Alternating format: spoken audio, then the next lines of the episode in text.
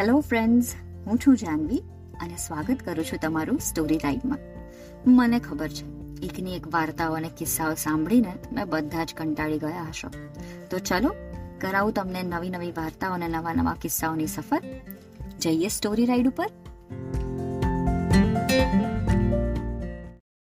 મિત્રતા, કેવો મધુરો સંબંધ છે.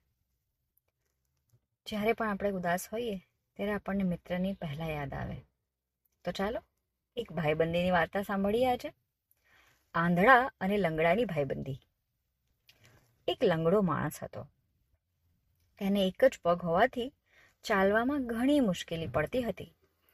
એક વખત તે ચાલતો ચાલતો બીજે ગામ જઈ રહ્યો હતો. એનો રસ્તો ઘણો લાંબો અને ખાડા ટેકરાવાળો હતો. તેથી તે માંડ માંડ ચાલી રહ્યો હતો. એવામાં રસ્તાની બાજુમાં બેઠેલા એક આંધળા માણસ પર તેની નજર પડી. તે ધીરે ધીરે તેની પાસે ગયો અને એની સાથે વાતો કરવા લાગ્યો. લંગડાએ એ અંધ માણસને કહ્યું, ભાઈ, તું મારી વાત ધ્યાનથી સાંભળ. મેં એક એવી યોજના વિચારી કાઢી છે કે જેથી આપણને બંનેને લાભ થશે. હું ચાલી શકતો નથી અને તું જોઈ શકતો નથી. માટે ચાલ હું તારા ખભા પર બેસી તને રસ્તો બતાવું કે જેથી તું ક્યાંય અથડાઈ ન પડે. એથી મારી ચાલવાની સમસ્યા પણ દૂર થઈ જશે. આમ કરવાથી મારી આંખો તારી આંખો બની રહેશે અને તારા પગ એ મારા પગ બની શકશે. આંધળાને લંગડાની વાત ઘણી ગમી ગઈ. તેણે લંગડાને પોતાના ખભે બેસાડી દીધો. પછી લંગડો રસ્તો બતાવે એ પ્રમાણે આંધળો ચાલવા લાગ્યો. બંને એકબીજાને મદદરૂપ બનતા બંનેનું કામ ખૂબ સરળ થઈ ગયું. આમ આંધળો અને લંગડો ગાઢ મિત્રો બની ગયા.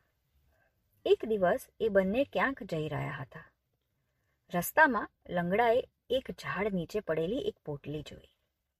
તેણે આંધળાને એ પોટલી તરફ ચાલવા કહ્યું. આંધળો લંગડાને એ પોટલી પાસે લઈ ગયો.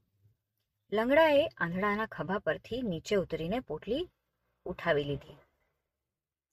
એણે એ પોટલી ખોલીને જોયું તો એમાં સોનાના દાગીના હતા. તેણે આંધળાને કહ્યું, અરે, આ પોટલીમાં તો સોનાના દાગીના છે. આમ કહી તે ખુશ ખુશ થઈ નાચી ઉઠ્યો.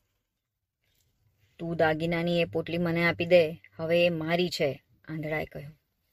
લંગડો બોલ્યો, તારી કેવી રીતે? આ પોટલી પર તો મારો એકલાનો જ હક છે. મેં તને એ પોટલી બતાવી જ ન હોત તો તું તારી મેળે એને જોઈ શકવાનો હતો. પરંતુ હું તને ઉચકીને એ પોટલી પાસે ન લઈ ગયો હોત, તો તું એ દાગીનાની પોટલી કેવી રીતે મેળવી શકત? આંધળાએ કહ્યું. દાગીનાની લાલચે બંને મિત્રો ઝઘડી પડ્યા. બંનેમાંથી કોઈ પણ સમજવા માટે તૈયાર જ નહોતા. એટલામાં એક શાણો માણસ ત્યાંથી પસાર થયો. તે આ બંનેને ઝઘડતા જોઈ એમની પાસે આવ્યો. આંધળા અને લંગડા બંનેએ પોતાની વાત તેની સમક્ષ રજૂ કરી. તેણે બંનેની વાત ધ્યાનથી સાંભળી અને પછી તેમણે કહ્યું, ભાઈઓ, એકના પગ અને બીજાની આંખોથી જ તમને બંનેને આ લાભ થયો છે. એટલે આ દાગીના પર તમારા બંનેનો સરખો જ અધિકાર છે. એને માટે તમારે ઝઘડવું ન જોઈએ. કારણ કે આ દાગીના મળી ગયા પછી પણ તમને બંનેને એકબીજાના સહારાની જરૂર તો રહેવાની જ છે. આંધળો અને લંગડો તરત જ શાણા માણસની વાત સમજી ગયા. એમણે દાગીના સરખા ભાગે વેચી લીધા. પછી તો એ બંને જીવનભર સારા મિત્રો રહ્યા.